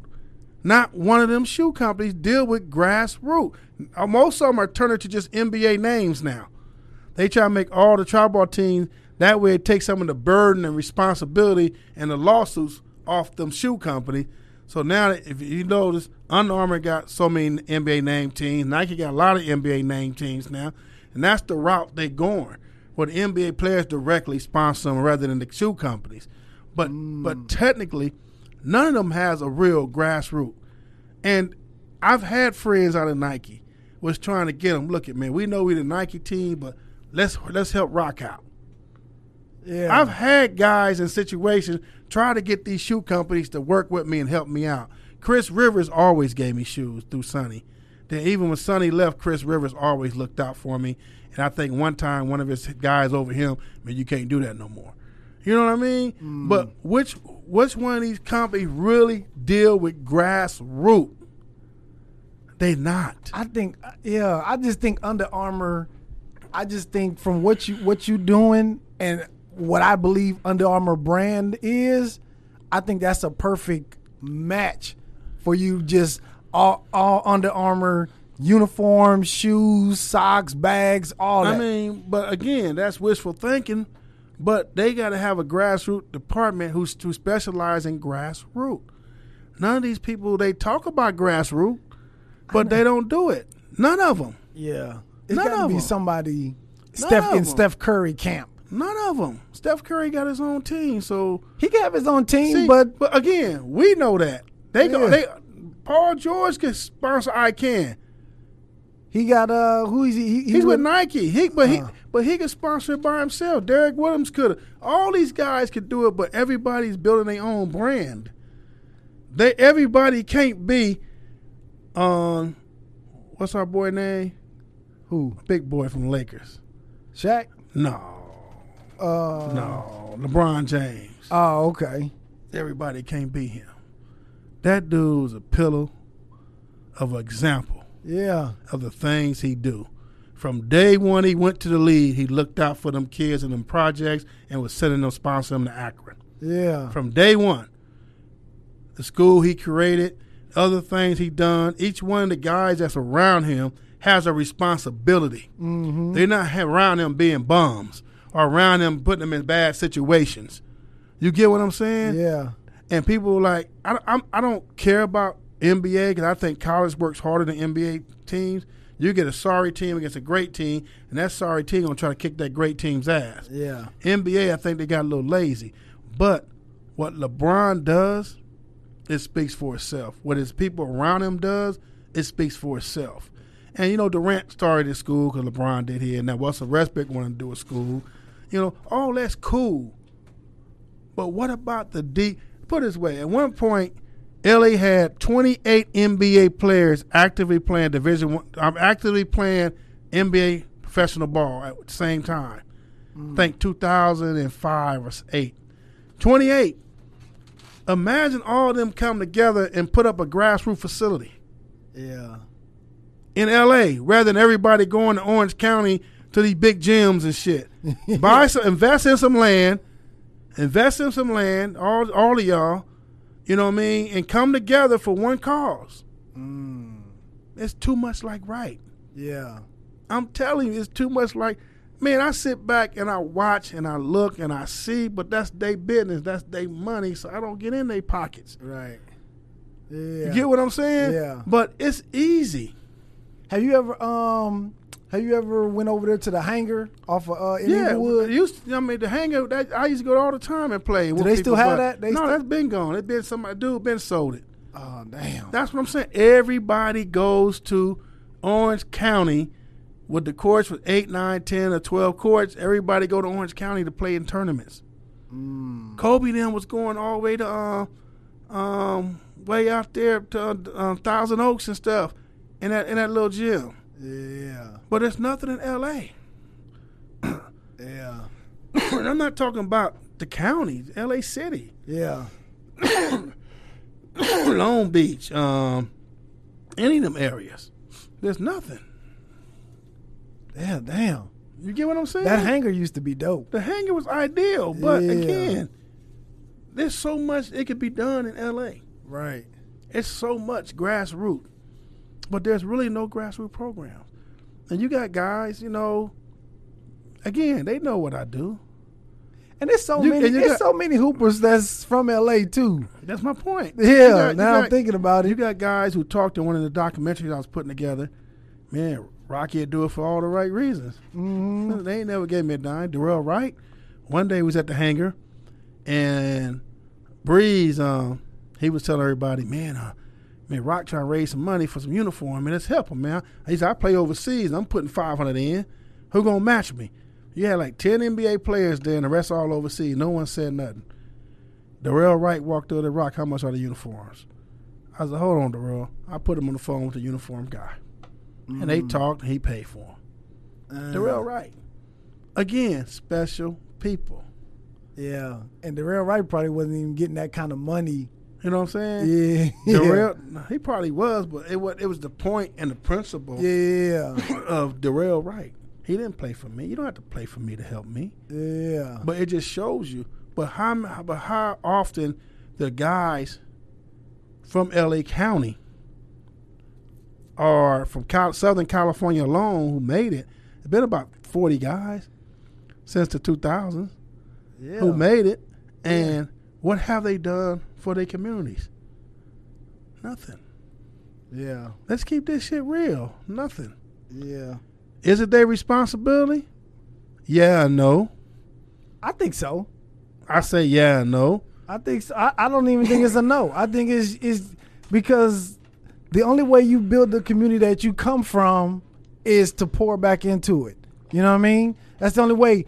I know. Um, I think the only one I know even got a shopping center. I think that's his shopping center. Paul Pierce. I think he owned that little shopping center on Slauson. Um, it's like a, I think it's a Ralph's over there or something like that. I don't even. I, I, it's, it's a big shopping center though. I don't know. Um, Brandon Jennings had a basketball court put on in one of the parks in Gardena, where he grew up at, a basketball court. Um, the Roseland had the the floor and the bleachers put in at Compton High. I mean, but I mean, you- but, but you get what I'm saying? Yeah. You know, it's jesters. Is there a lot of red tape if you want to do something like that though? Nah. It's not. Let me tell you something. Only red tape is how much power you give your agent. Mm. Agents supposed to listen to you, not you don't listen to your agent. Yeah. But most of these cats listen to their agents. Oh, like I, I put him out. Tyson Chandler. One day I ran into him. Hey man, you know, help me get some uniforms. Oh, I'm gonna get back at you, Rock. Somebody read. Man, he said he can't do it. His agent said it's not the time. It's not the time to sponsor some damn uniforms. I'm, I got. I got. My homeboy is is his brother-in-law. I'm, I'm gonna reach out to him and see see if we can do something, right? See if we can put something together, man. Uh, imagine that. Not the your agent said not the right time to get some uniforms. Your name ain't on them. Yeah. Just some uniforms. Yeah. I mean, come on. And I, I we played against Tyson when Tyson was in high school. yeah. You know what I mean? Yeah. I mean, all these guys we talking about know me. They all know what I'm in it for. They all know my struggles. They don't see me driving no fancy ass cars or living it up on social media. I'm very simple and humble. I don't want shit for me. I want my program to be able to continue to reach out and touch all the young people I possibly can. And with that, I need help. Yeah. But again, you know what I do, so I don't. People ask me all the time, "This person, this they ain't doing it for you." I said they do. They doing something. I say that because I don't want them to put them getting them people pockets. Cause I've been approached. Mm. I've been approached by jackers Mm. to ask about certain guys. Rock man, uh, they looking out for you? Yeah, they are. Why? Uh, we was know you weren't. And you just trying to And, save and their I, I'm, ass. I, I saved they ass. They don't know. They don't know it. Yeah. To be real, yeah. you know what I'm saying? I mean, but 'cause I don't. I don't like that. Yeah. And I that's, that's negative energy. I don't care about that. Yeah. I want someone to do just like I said, three forms of motivation. I want you to do it because you know it's the right thing to do. Mm. You get what I'm saying? Go right back to the curriculum because it's the right thing to do. Yeah. That's all. You know what I mean? And if they do, they do. They don't, they don't. That's my attitude because I figure out ways. You know, sometimes I tell you we ain't gonna make that one trip, but we can do these other two trips. Mm. You get what I'm saying? That's just what it is. Yeah. And then, Man. and then most cases, most of the NBA players, they got it in. They got an allotment in their contracts to look out to give out shoes and gear and shit.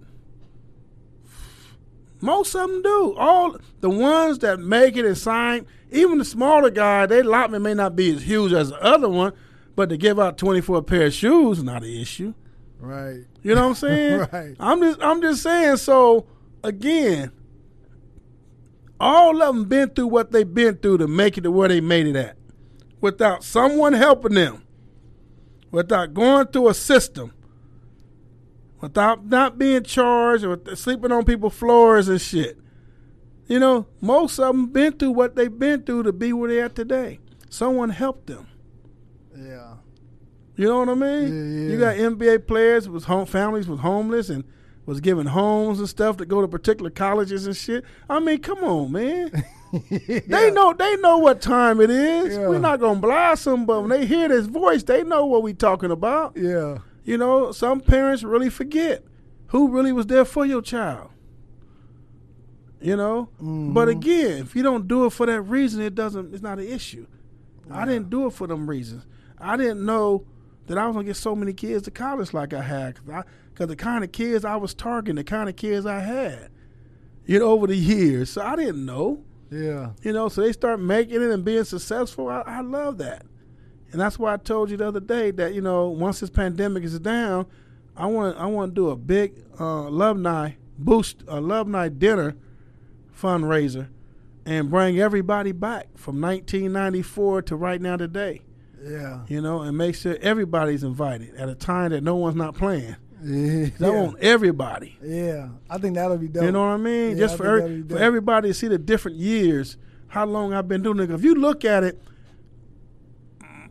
myself, Belmont Shores, we the two Rockfish. Um, we probably the, and we probably the three oldest travel ball teams in the state of California, in Southern California, that started in the early '90s and still around. Mm. Compton Magic used to be the Compton Ballers, and they changed the Compton Magic. I, I can't remember what year. They won the last oldest, but for the most part, my I Can All Stars, Belmont Shores, Rockfish, and maybe one one other team. You got in the last seven years probably 300 new teams. There's about a thousand travel ball teams in Southern California. God dang. Oh, when we was doing this, it was 20, 30 of us. Yeah. Damn. You get what I'm saying? Yeah. So again, man, people start doing it for the wrong reason. We have fathers who was real estate agents, or you know, they they want to put a team around their son, so they make they create a team just for their son, and buy all the other players. You know, you had you had a lot of people doing things that, that really watered it down. That's why people say it's getting it's getting so watered down. You know what I mean? It's not you can't get what you want to get. Then the shoe companies buying the best of the best Yeah. they you know you got what you had three or four uh, Nike teams in L.A. and California and Oakland coming down to California getting getting getting Southern California kids and and everybody going to Arizona getting Arizona kids. You know it's like it's not the same. Yeah. It became a, a tuggling war among teams among shoe companies. When you got shoe companies, you got inner fighting. Uh, this kid played for this Nike team, and well, the other Nike team took him. You know, and, I mean, it's just it's everywhere. Yeah. Yeah. You know, teams taking Nike and Adidas taking players from Nike and Adidas from Under Armour. I mean, it just it just it became so raggedy, and I think the route they're going now, rather than the shoe company sponsor, they making NBA players sponsor these teams. It, it it probably takes some of the thing off, but snatching kids can always be around because everybody looking to snatch the best, the biggest, and the baddest. All I want kids who want to play. I get them everything else done. Yeah. You know what I mean? It ain't never got to be the biggest or bad. I've never received a ranked kid. Derrick Williams never ranked. Paul George never ranked. Jordan Hamilton, I got him ranked. You get what I'm saying? Yeah. Uh, Darius Morrison wasn't ranked. You know what I mean? I've had a lot of great kids. I've had kids who had great careers. You know, I have kids that who had an opportunity to play, but they got hurt at the wrong times. Yeah. You know, so Yeah. Let me ask you this. It was kind of switch the subject a little bit. Would you ever um are you interested in somebody like do would you ever do a movie about your life? yeah, I'm working on a couple things now. Really? What is it gonna be called? The Life of Rockhead? You know what? It's like is working with me now. Um, they one of their things, the little sizzle reel they putting together has something to do with um, it's the um, what is it? What can I call it? It's the um, the icon hmm Jim Brown meets the um, gangster Rockhead Johnson.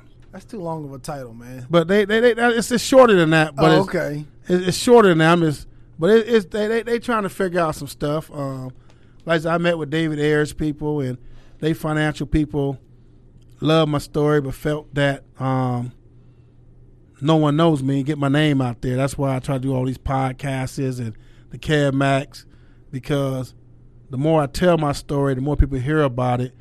You know, you never know what may fall in my lap. Yeah, and I think the same same thing happened. I I felt like with uh with Big U, how nobody knew him at first, and it just took more people to get to know him because what he was saying, his his his reputation walked in the room before he did. So that's probably same thing you going through, or people are hearing, oh, who was that, and they hearing different different stories. like, you know what I mean? like, I got a lot of calls when they, uh, Hip Hop Uncovered and they saw my name, they saw me with Big U. yeah, I got a lot of calls and man, you and Big U. I didn't know you know Big U, but Big U, Big U, Big U is your little homie, isn't he? Big U, uh, Big U, put his way. He still he made it clear at one time. I'm the only person he really called his big homie, Okay. and coming from him, that's a lot. yeah, You know what I mean? yeah, Um, Big U's a special person. Um, he's not what everybody think he is in a sense how they perceive him. He's really a good person.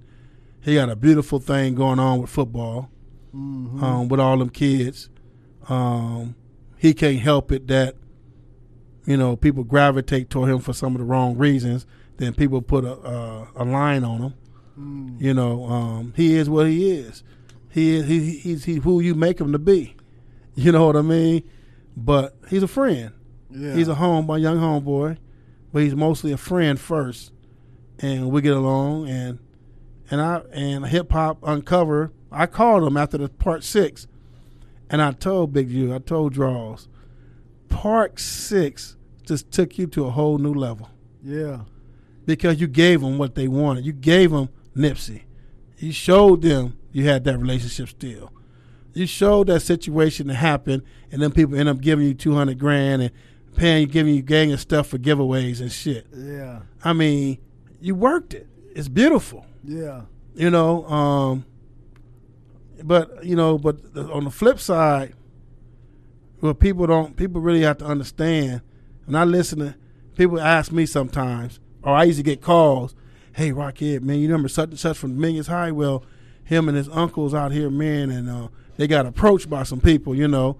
And I make some phone calls and get them off them. You know what I mean? yeah, And again, like I said in the beginning, I could be that person. I don't want to be known as that. yeah. I don't want to be known as you check in. I've had people call me, man, we want to do something in Compton. You know what I mean? And they reached out to me, and I reached out to that particular neighborhood and made it work for them. I didn't get paid for that. I mean, Big U and uh, Big U them called me one day about the, one of their young rappers about they didn't, he he grew up in a in a particular neighborhood in Compton and because he was so young, now he's a rapper. He want to go back and give back. No one knew him. You know, they reached out and called me, and I connect them to the right person. You know what I'm saying? So, I mean, I, it's funny, Yeah. you know. But the one thing I know about me, there's not a neighborhood I can't go to Like, and know. people and people listen to me because the one thing about me, everybody know I'm real, I'm up front, and I'm not riding the fence. yeah. And that's more that's more important than anything. I don't have no problems in nobody's hood. You know what I mean? I don't when I tell people that gang bangers, let me tell you something about gang bang. If you gang banging, there's consequences. Bottom line. I don't want to hear he dead and we're gonna bury him. When you gang bang, there's consequences. This is not a joke. yeah, So start figuring out other things. I, one of the films we went to, I asked, who all got life insurance? Why every, time I get a call, we raising money or looking for money to help out? I got a girl, she sit down, sit down with all y'all, get a policy. yeah. But it's all across the board. yeah, You get what I'm saying? But again, you're gang banging, there's consequences. I am not a gang banger. I'm a gangster. I'm a gangster of love and peace and harmony. I want to see everybody get along. It's not realistic because we're going to always have our issues when we're using drugs. when we smoking, when we doing drinking, when we drinking syrup and liquor and, and all that other weird ass shit. When you're high, when you when, when you are using some type of substance abuse abusing your inner yourself, half the time you don't know half the shit you doing or creating or starting. Yeah. I sit back in the club called the GS. I have a big old pitcher with a gang of lemon in it. Everybody, what's that big homie? What you drinking? Water and lemon. I know everything to go in that club. Half the people don't have idea who got the guns, who got this, who got that. Because my mind has always been sharp. I've never drank. I've never used drugs before. You get what I'm saying? Yeah. And I told somebody this the other day. Well, I thought all gang members did something. That's again, people look at us and put and stereotype us, but in reality, I've never used drugs. You be in the GS with a big thing of water. Yeah. Big old jug of water. What is that? How's that funny? Shit, I don't drink. I just said the GS is a, a popping club. And Yeah, I have my own table. Have my own table, the table I want where I can see the whole club. Yeah. Have my big old pitcher of water with gang of lemon in it, about 12, 14 pieces of lemon. And I drank that motherfucker. She come back, fill it up, and I set that on my table by myself. And you can't come sit with me unless I invite your ass. I had a couple incidents, like one of my boys, one of my homeboy I grew up with. He wasn't a banger, you know. He's he was at the bar one time. He with the girls buying them drinks. Yeah. So some other guys come up, he lose them. So he want to come and put a glass on my table. I said, homie, what's happening? What's up, big rockhead? I said, did I call you and tell you meet me here? No, what you mean? We supposed to met, you know? no. So why are you on my table, nigga? What you mean? I said, homie, unless you, unless you petite, Yeah. you know, you know, sexy, fine, and womanist, Yeah. nigga, you can't sit on my table. he gets up and wastes drink on mine and went outside and he go outside 30 minutes later, he slammed his empty cup on mine and walked out the door. I covered my food up, walked out before he walked my arm around him. Dude, you ever do that motherfucking shit again, I'm gonna tell your motherfucking ass. So you don't disrespect me. Man, you just tripped. No, I'm not. That's my table. And I did that, and he, I sat down. Before I sat down, I got a call from one of my company. What you do with the homie, man? I said, I didn't do shit, you know. yeah. you know, and then you know, one day this dude wanted to sit on my man. It's crowded at the GS. Yeah. Nobody, no stand, no standing room, no nothing. Hey man, uh, can I sit here? No, you can't. Well, ain't nobody else sitting. I said, no, you can't. You act like you. Oh, I own this table for the day. Mm. That's my table. I can ask. You know, I'm. I'm a, I'm a bachelor. I'm a single man. Why I want a Negro to come sit on my table? Yeah. I hit the road by myself. When I go out, I'm by myself. I could be accountable for me. I can't be accountable for you. I don't know who you just cussed out, who you just threatened. I don't remember know nothing. but I know I could be accountable for me. So when I sit by myself, I know I'm at peace. I know people love me and respect me. I don't have enemies. That nigga just disrespected me yesterday. No, I don't have that because I'm accountable for me. Mm. So when I go out, I want to sit by myself unless I invited you or unless I said, man, come meet me at the spot. Man, don't come sit with me. Leave me alone. So I might see something walk in. I need to sit next to me. You might fuck it off. You know? I'm meant to be real. Yeah.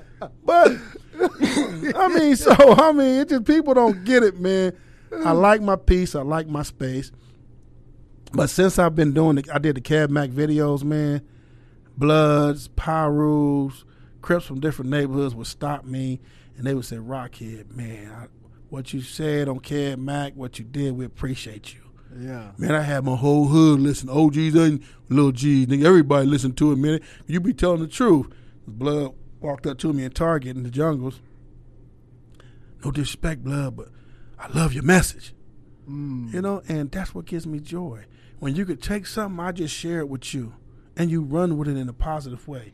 You allow my voice and my words to affect you where you can even walk up to me and acknowledge me. Yeah. And that's my that's that's all I ask for. Yeah. I don't I don't ask for much. I, I just want I want to I want to see the gang shit stop, but I know that's not that's unrealistic. It's always gonna be around. But I need us to be more mindful. Mm-hmm. Um, if I if I'm a gang gang banger and you a gang banger, We have an issue. I'm coming to get you. I don't want that girl to get killed no more. I don't want that baby to, to get a stray bullet no more. You're gonna bang. Go deal. Go do what we did back in our days. We got who we wanted. Mm. You Yeah. feel what I'm saying? Yeah, yeah. But these innocent people gotta stop. Mm. They gotta stop. You know who you beefing with on social media. Yeah. You know who you got issues with on the streets and social media. So do you. I want to stop altogether, but it's unrealistic for me to say that because these dudes going ignorant, they stupid, they don't have an ideal What's going on? what's really going on. Yeah. So I just want to see, you know, so it is what it is. But for me, if I can help them youngsters, I want to help them. Those who want to change their lives, I will help you the best way I can. I will never turn my back on a youngster that walks up to me and said he need help. Never. yeah. I've had that I had that approach on many occasions and I helped. I had a kid call me, call Kev Mack. Hey man, I need Rock's number. For what? I need to talk to him. So Kev Mack texted me the kid number, I called him. Man, I tried to go to jail five times. I did a robbery, I shot somebody, police never showed up. Damn. I swear to you, that's what happened. I said, so man, why? Man, my family messed up, this and that, man, my mom tripping, this and that, and I just don't care. I said, man, you gotta care. And we talked. I heard what you said about your mom, Rockhead. We talked. And that guy got a job now and doing good. That's what's A up, job man. doing security. That's hey, yeah. That's, You you know. better do something. But yeah. And every giveaway I've done, he showed up to. I try to feed 3,000 families every month in Compton, city of Compton, Long Beach, certain parts of LA. And again, special people. I had a friend, one of my friends, uh, called me. Hey, Rock, I just went to a grocery warehouse and bought $10,000 worth of stuff. Where can we give it out at? Another friend, I want to give $100 out. I want to give, you know, $10,000 worth of $100 bills out at a, at a store in the hood. I take them there. Mm. I just it's been always be like special people, man, who wants to really try to reach out and help. And people know at this time that we need help. Yeah. You know what I mean? A lot of things going on. You know, especially once this pandemic is totally over with, and you don't get the rental assistance. A lot of people finna lose their places. Yeah. You know, there's a lot of things going on. So I try to do everything I can under I can. You know what I mean to help. You know, so I give food. I, I and it, again, it's, I, we go back to what we said earlier. How am I able to feed three thousand families every month? I ain't got a penny, Yeah. and all these other people got all this money, ain't doing nothing. But they go to a strip club, or they have strippers come to come to their house because they can't go to a strip club and throw hundreds of thousands of dollars out. But again, you know, neither here, neither there. but I'm just showing you. It won't. I can't stop. Won't stop Yeah. doing what I'm doing.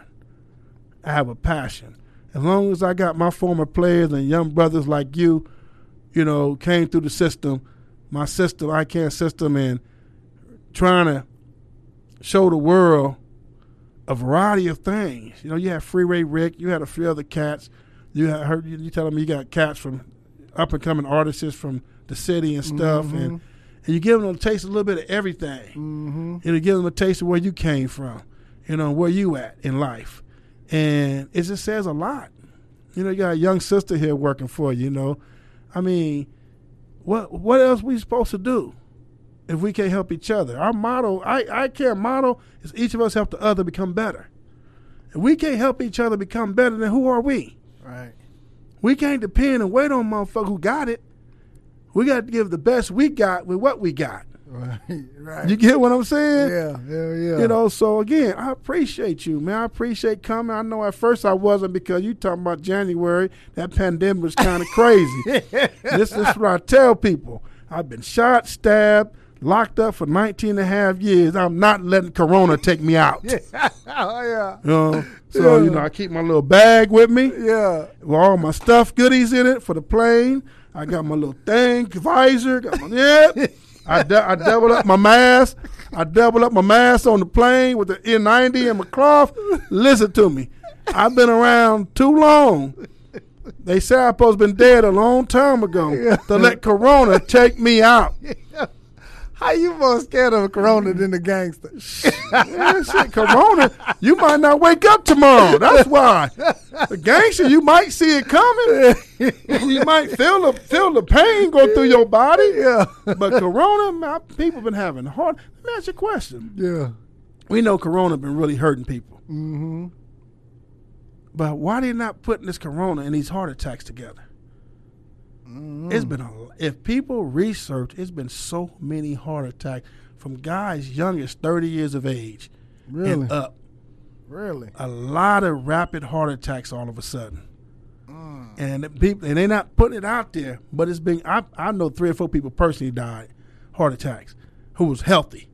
One of them was a vegan doing good. But that's why I said being a vegan, being not a vegan don't mean you you know, it is what it is. Yeah. You know what I mean? One girl, she was looking her heard from her brother in a week and she got the landlord to open his door. He was dead for a whole week on the floor, heart attack. He was a vegan and a personal trainer. Jesus. You know what I'm saying? So there's a lot of things going on.